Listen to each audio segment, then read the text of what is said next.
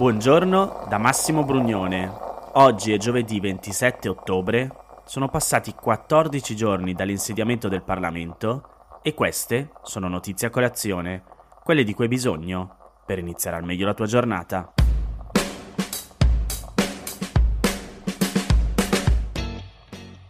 Oggi parto da un'email che mi ha inviato Antonio all'indirizzo notiziacolazione-gmail.com mi ha scritto che mi ascolta tutte le mattine e poi ha voluto fare un appunto a due puntate, quella di lunedì e quella di ieri. Dice che ha notato una marcata credine preconcetta nei confronti sia dei ministri che della stessa Meloni. Cerco di illustrare il mio pensiero, mi ha scritto Antonio, che chiede perché cercare di diffondere dubbi sull'onestà intellettuale dei ministri, prefigurando dubbi su di loro per le attività private in cui sono impegnati. Sicuramente è una notizia da divulgare, ma perché non andare alla ricerca di eventuali meriti professionali che sicuramente avranno? E poi perché far risaltare solo situazioni negative? Inoltre sulla Meloni, perché avanzare dubbi sulle sue affermazioni alla Camera andando alla ricerca di eventuali discordanze con dichiarazioni del passato, come se si volesse affermare che lei è inaffidabile? Sono d'accordo, la stampa deve fare il cane da guardia del potere, ma non credo sia utile solo abbaiare e ringhiare ci può essere dell'altro. Ecco, questo non mi è piaciuto. Intanto ringrazio Antonio per la sua email, perché il confronto è sempre utile e costruiamo al meglio questo podcast insieme. Dall'altro lato cerco di spiegare perché ho voluto parlare di questi argomenti in queste due puntate di lunedì e di ieri. Beh, la prima era sul conflitto di interesse dei ministri e certo che possiamo parlare dei loro meriti e lo faremo se al governo faranno qualcosa di utile. Però è anche vero, appunto, che siccome il conflitto di interessi è un qualcosa di importante, perché eh, se siedi su una carica come quella di ministro e hai il potere di decidere qualcosa e tu sei proprietario di aziende o siedi nei consigli amministratori di aziende che fanno parte del ministero, cioè dell'argomento del ministero che sei chiamato a dirigere, beh, penso che sia giusto che i cittadini debbano saperlo. Tutto qui, ci troviamo all'inizio della fase di questo governo e quindi è normale non parlare ancora di qualcosa che hanno fatto, ma di chi sono le persone che siedono al governo, giusto per delinearle le figure. Per quanto riguarda le frasi passate della Meloni le sue idee rispetto a quelle che invece ha manifestato nel suo discorso alla Camera, anche qui vale lo stesso. Io penso che sicuramente Giorgia Meloni possa aver cambiato idea nel corso del tempo e sono quasi certo che, tra l'altro, da Presidente del Consiglio farà delle politiche che sono diverse rispetto a quelle di cui ha parlato anche in campagna elettorale, perché quando ti siedi poi al posto di comando devi fare i conti con la realtà questo non vuol dire che lei sia inaffidabile, semplicemente però credo che sia giusto per i cittadini e per l'informazione dire bene, fino ad oggi ha detto così. Da adesso sta dicendo in quest'altro modo. Vediamo insieme che cosa farà. Tutto qui, nessun giudizio. E proprio partendo da che cosa sta iniziando a fare il governo, o meglio, la maggioranza di governo, una delle prime proposte è quella di portare il tetto del contante a 10.000 euro. Come scrive Andrea Pira su Milano Finanza, la Lega ha depositato un progetto di legge per alzare il limite oggi fissato a 2.000 euro.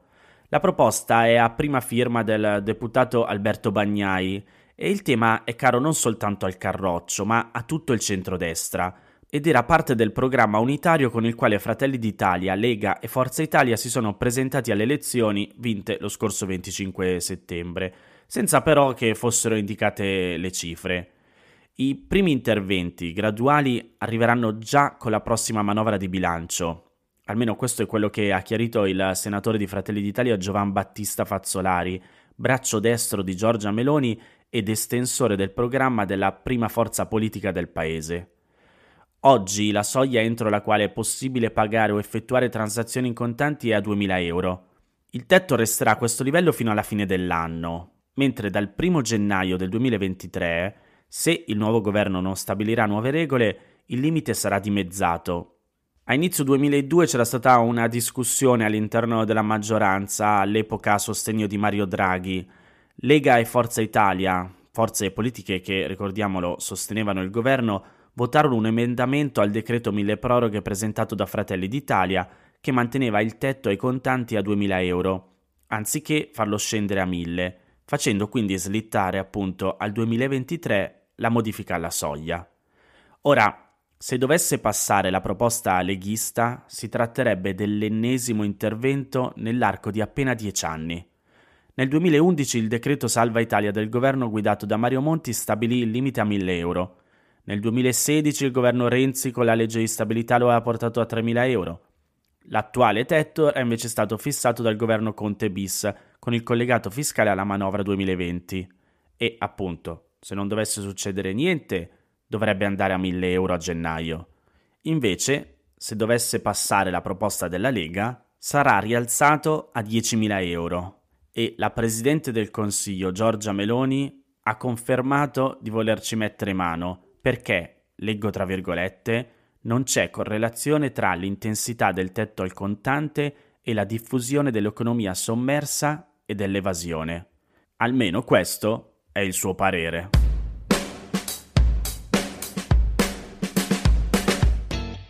Come sappiamo, nel nuovo governo guidato da Giorgia Meloni, il segretario della Lega Matteo Salvini non ha ottenuto l'incarico di ministro dell'Interno, che aveva già ricoperto con risultati considerati fallimentari sull'immigrazione e anche con un importante strascico giudiziario. Eppure ambiva esplicitamente a ricoprire quel ruolo. Salvini è invece diventato ministro delle infrastrutture e della mobilità sostenibili, un ruolo che però potrebbe garantirgli alcune competenze sulla gestione delle navi che soccorrono i migranti nel Mediterraneo e chiedono di entrare nei porti italiani. Molto dipenderà comunque dall'approccio generale del nuovo governo nei confronti di migranti e richiedenti asilo, che non sembra essere orientato all'accoglienza. Martedì il nuovo ministro dell'interno Matteo Piantedosi, tra l'altro ex capo di gabinetto durante il mandato da ministro di Salvini, Comunque il nuovo ministro dell'interno ha fatto sapere che sta valutando di impedire l'accesso ai porti italiani di due navi di ONG, la Ocean Viking di SOS Mediterranee e la Humanity One di Sea-Watch. Due navi che nei giorni scorsi avevano soccorso decine di migranti nel Mediterraneo. In teoria l'articolo 83 del Codice della Navigazione italiano garantisce al Ministro dei Trasporti e della Navigazione una figura che negli ultimi anni è stata assorbita dal Ministro delle Infrastrutture, la possibilità cioè di vietare il transito e la sosta di navi private nel mare territoriale italiano per motivi di ordine pubblico. È l'articolo che invocò l'allora ministro Danilo Toninelli, eletto nel Movimento 5 Stelle, quando nel 2018 impedì informalmente ad alcune navi che trasportavano migranti di entrare nei porti italiani d'accordo con Salvini, se ve lo ricordate, durante il primo governo guidato da Giuseppe Conte. Va capito ora se Salvini avrà davvero la possibilità di farlo. Il nuovo governo Meloni deve ancora assegnare le deleghe specifiche ai vari ministri e non è chiaro se darà a Salvini quella sulla navigazione, che potrebbe invece assegnare ad altri, proprio per tenerlo alla larga dalla gestione dei migranti. Sembra che nelle scorse settimane il Presidente della Repubblica Sergio Mattarella abbia suggerito a Meloni di non nominare Salvini ministro dell'interno per via dei suoi guai giudiziari legati al precedente mandato. Il Post riporta fonti di Fratelli d'Italia che hanno detto all'Huffington Post che affidare le deleghe della navigazione al ministro del mare Nello Musumeci, importante dirigente di Fratelli d'Italia, avrebbe senso perché la nuova carica si ispira al vecchio ministero della Marina Mercantile, cancellato nel 1993 che tra le altre cose aveva le deleghe alla navigazione. Lunedì però dalla Lega hanno fatto sapere a diversi giornali che le deleghe del ministro Musumeci non assorbiranno alcuna competenza attualmente in capo al Ministero delle Infrastrutture e della Mobilità Sostenibile. In sostanza, secondo quanto dice il partito, Salvini dovrebbe conservare le deleghe alla navigazione necessarie per bloccare l'accesso ai porti. Se le otterrà, potrebbe sfruttarle da un punto di vista più simbolico che concreto, però. Dal punto di vista giuridico, la tesi che navi cariche di decine di persone vulnerabili e in difficoltà possano costituire un problema di ordine pubblico tale da vietarne l'ingresso nei porti italiani è piuttosto fragile. Anche Toninelli ai tempi non mise mai per iscritto la sua indicazione di bloccare le navi secondo l'articolo 83, probabilmente per evitare ricorsi o cause giudiziarie nei suoi confronti. Insomma, Salvini potrebbe unirsi a Piantedosi nel vietare informalmente l'accesso delle navi ONG ai porti italiani, esattamente come nei primi mesi del primo governo Conte, quando i divieti di accesso alle navi delle ONG erano decisi e attuati in maniera informale, cioè con misure chieste a voce dal ministro e dai suoi collaboratori alle persone coinvolte, senza documenti scritti e quindi contestabili. Anche nelle ultime ore Piantedosi ha fatto sapere soltanto in modo informale a due navi delle ONG che i porti italiani non sono disponibili ad accoglierle, senza però mettere nulla per iscritto.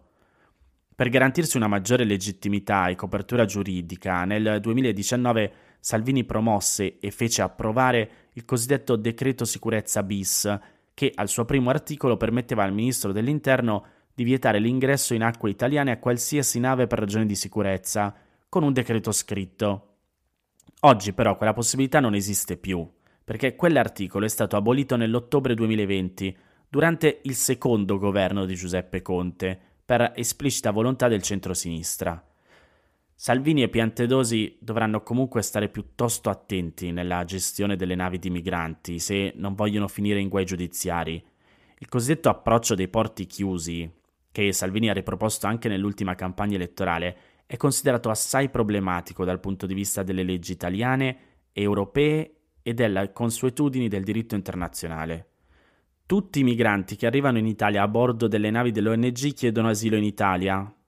Ogni persona che si trova a bordo di una nave di una ONG è quindi potenzialmente un richiedente asilo e per legge ciascuna richiesta d'asilo va esaminata singolarmente e da un'autorità giudiziaria Allontanare una nave piena di aspiranti richiedenti asilo equivale quindi a un respingimento di massa e il respingimento di massa di richiedenti asilo è vietato, tra le altre cose, dalla Convenzione di Ginevra del 1951 all'articolo 33 e anche dall'articolo 4 del Protocollo 4 della Convenzione europea dei diritti dell'uomo. Dice le espulsioni collettive di stranieri sono vietate e sono entrambe convenzioni sottoscritte dall'Italia.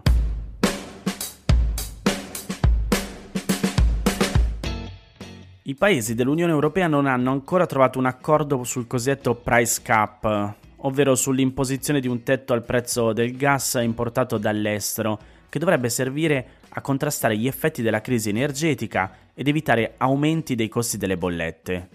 L'ultima riunione dei ministri europei dell'energia si è tenuta martedì, ma non ha portato a nulla e ne è stata fissata un'altra per il 24 novembre. Il fatto è che anche se arrivasse un accordo in quella data, il price cap non entrerebbe in vigore immediatamente.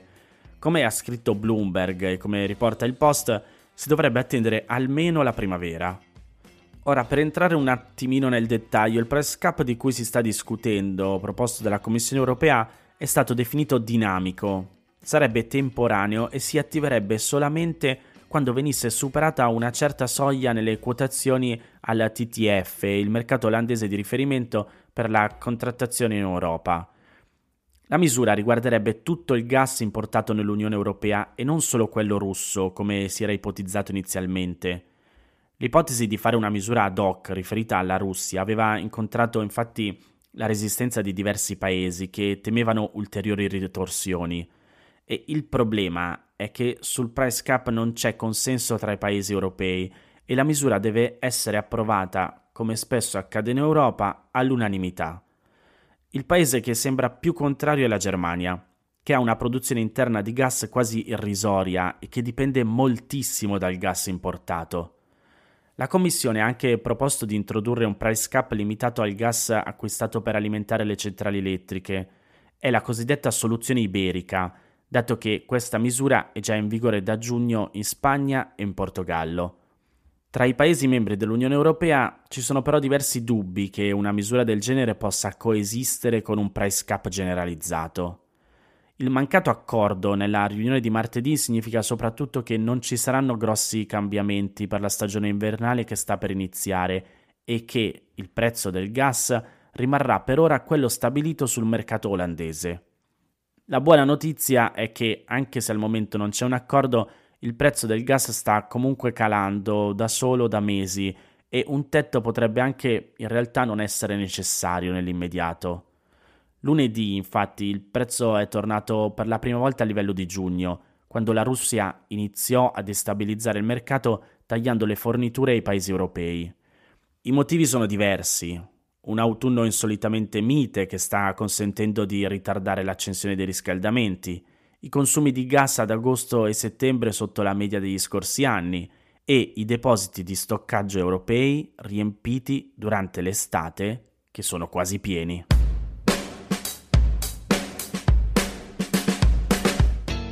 Queste erano le notizie a colazione di oggi. Se ti va di aiutarmi e sostenermi nella produzione di questo podcast, puoi farlo inviandomi un piccolo contributo dal sito www.notiziacolazione.it.